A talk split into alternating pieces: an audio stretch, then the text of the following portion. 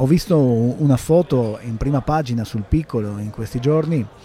ci sono camionette dei militari, eh, automobili della polizia locale, queste persone in uniforme con il mitra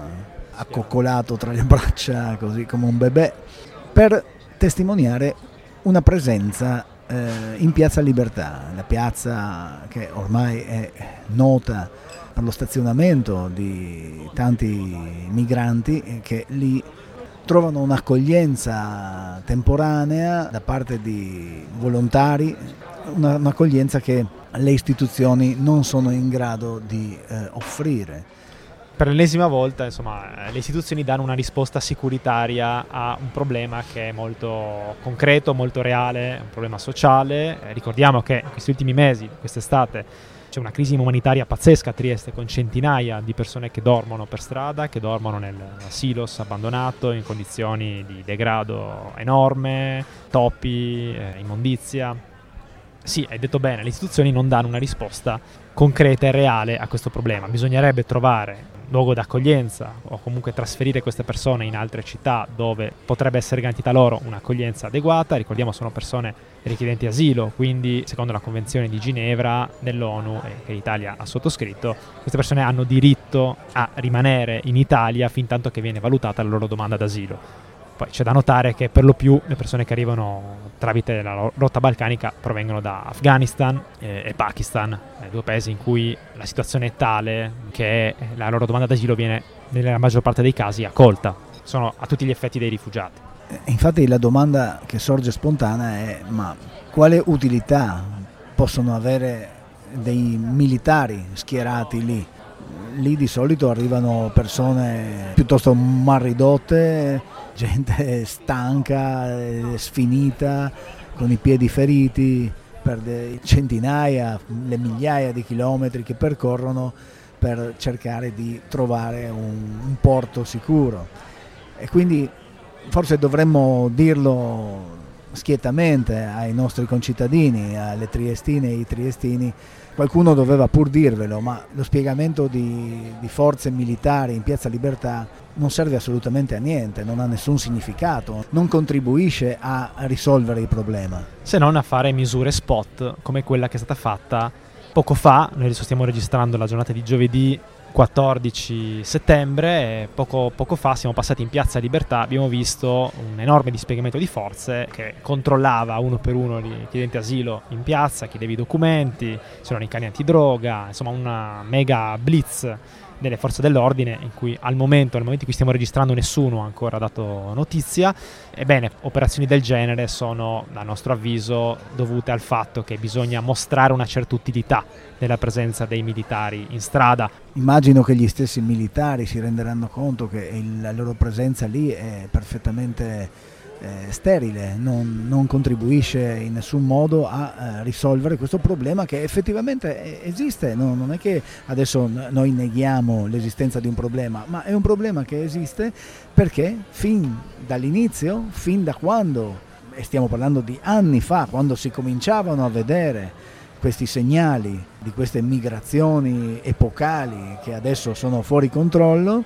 e non si è provveduto a organizzare, a incanalare, a governare questo tipo di eh, processi che sono inesorabili, che nessun tipo di repressione, nessun tipo di blocco navale terra- del globo terraqueo, come ha detto il Presidente del Consiglio, potrà mai fermare. Ho detto fuori controllo, io forse farei una precisazione, potrebbero non essere fuori controllo, ma lo sono a causa dell'incapacità di gestire il fenomeno. È un po' come la questione del surriscaldamento globale, cioè gli scienziati denunciano il problema, denunciano l'emergenza da anni, i governi non fanno nulla. E in questo caso è da quando i taliban hanno ripreso il potere in Afghanistan nell'estate, alla fine dell'estate del 2021, che le associazioni umanitarie annunciano l'inevitabile crescita di partenze da quel paese. Ebbene, nessuno ha preso in considerazione l'idea di gestire in maniera adeguata gli arrivi, anzi c'è stato un decreto, il decreto sicurezza, il primo, che è anteriore al 2021, che ha tagliato i posti in accoglienza in Italia, provocando poi una carenza è una crisi che è evidente in questo momento. Le persone arrivano perché, come hai detto tu Livio, è inevitabile che le persone arrivino, ma non ci sono i posti perché sono stati tagliati. E quindi sì, siamo in una città in cui al momento ci sono centinaia di persone che dormono per strada e torniamo qui al problema con cui abbiamo aperto la puntata. Una cosa che mi dà particolarmente fastidio è che appunto questo ritorno dei taliban è noto e viene riportato ogni tanto dalle cronache estere dei giornali e quindi si sa cosa significa vivere in Afghanistan adesso. Certo, se sei una donna non c'è più proprio storia, non, non, puoi più fare niente, ma anche essere un giovane uomo è, è, piuttosto complicato, o ti adegui a quello stile di vita fanatico e completamente sganciato dalla realtà, oppure devi scappare, cioè tutti noi penso che vorremmo lasciare un posto del genere, no? È comunque un paese che al momento non offre alcun tipo di sbocco possibile, anche lavorativamente parlando, finché c'era una presenza internazionale, finché il paese era comunque aperto all'estero, c'era un modo in cui si potevano creare posti di lavoro lì. Eh, la comunità internazionale chiaramente ha alzato un muro nei confronti dei taliban perché non vengono riconosciuti come, come autorità, eh, perché non rispettano i diritti umani e via dicendo. Questo però crea pure una crisi alimentare, una crisi lavorativa, perché vengono danneggiati tutta una serie di settori fondamentali eh, dell'economia di un paese. E aggiungo ancora una cosa, abbiamo detto prima Afghanistan e Pakistan, i due principali paesi di partenza. Il Pakistan lì non abbiamo un potere totalitario come quello dei Taliban, anche se i Taliban sono presenti anche come gruppi così diciamo terroristici anche in Pakistan, insieme anche all'ISIS. Però lì abbiamo per esempio enormi conseguenze sul piano della crisi climatica. Cioè negli ultimi anni abbiamo avuto alluvioni, inondazioni senza precedenti, ogni anno sono sempre più forti e bisogna pensare che il Pakistan è un paese prevalentemente agricolo e di allevatori. E quindi possiamo immaginare quanto possa essere difficile poter mantenere un'attività economica quando le condizioni climatiche diventano estreme. Ecco, a fronte di queste condizioni che inevitabilmente porteranno sempre più persone a spostarsi a cercare una nuova vita, una nuova opportunità.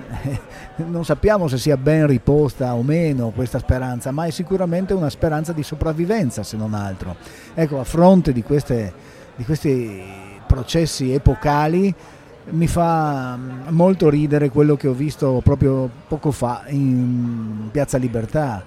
il sottopassaggio che permette l'attraversamento della strada, della grande strada davanti alla stazione centrale, è stato chiuso, è stato chiuso per impedire, figuratevi, di ripararsi a queste persone che sono costrette a dormire in strada e che quando piove o quando fa molto freddo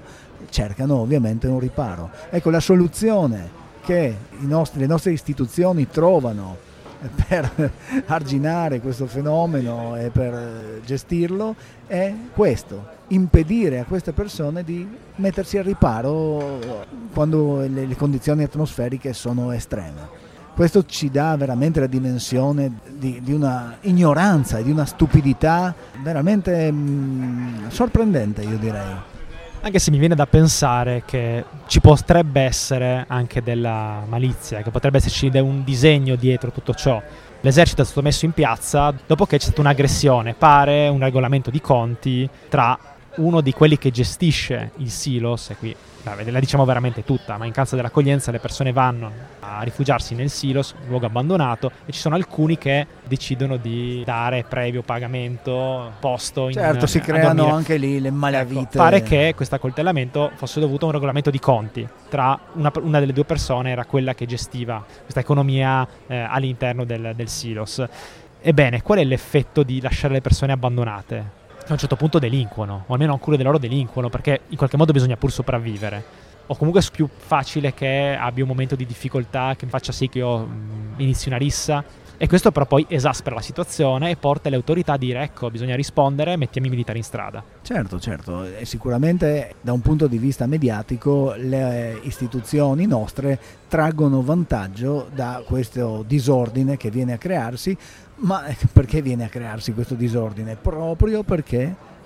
mancano le premesse per un'accoglienza decente, perché se tu, se tu fai vivere le persone in una maniera dignitosa, decorosa, non esistono miracoli, in mezzo a una massa di persone troverai sempre il criminale, il delinquente, la persona violenta, questo è inevitabile ed è indipendente dall'etnia, dal colore della pelle, ma se metti in condizioni estreme, di, di estremo bisogno, anche delle persone eh, normalissime, tranquillissime, anche quelle saranno disposte a fare qualunque cosa pur di sopravvivere. Eh, la domanda che bisognerebbe porsi è a chi giova questa situazione. Davanti a un governo di estrema destra che dice chiudiamo tutto ma alla fine non riesce a chiudere nulla, davanti a un governo locale che non fa altro che dire bisogna mandarli via, eh, però di fatto non lo fa, eh, le persone sono sul territorio perché arrivano, perché come dicevamo prima hanno diritto a chiedere asilo e quindi non puoi respingerle. Ebbene, davanti a questo però,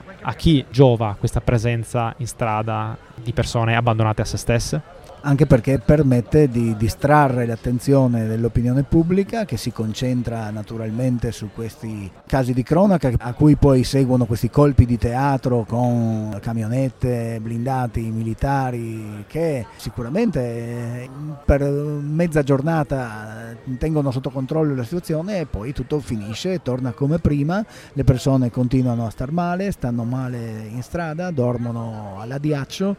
quindi sì, le domande da porsi è a chi giova. E questo è, è il canale, il podcast di Trieste. Storie della città raccontate da Livio Cerneca e Stefano Thieri.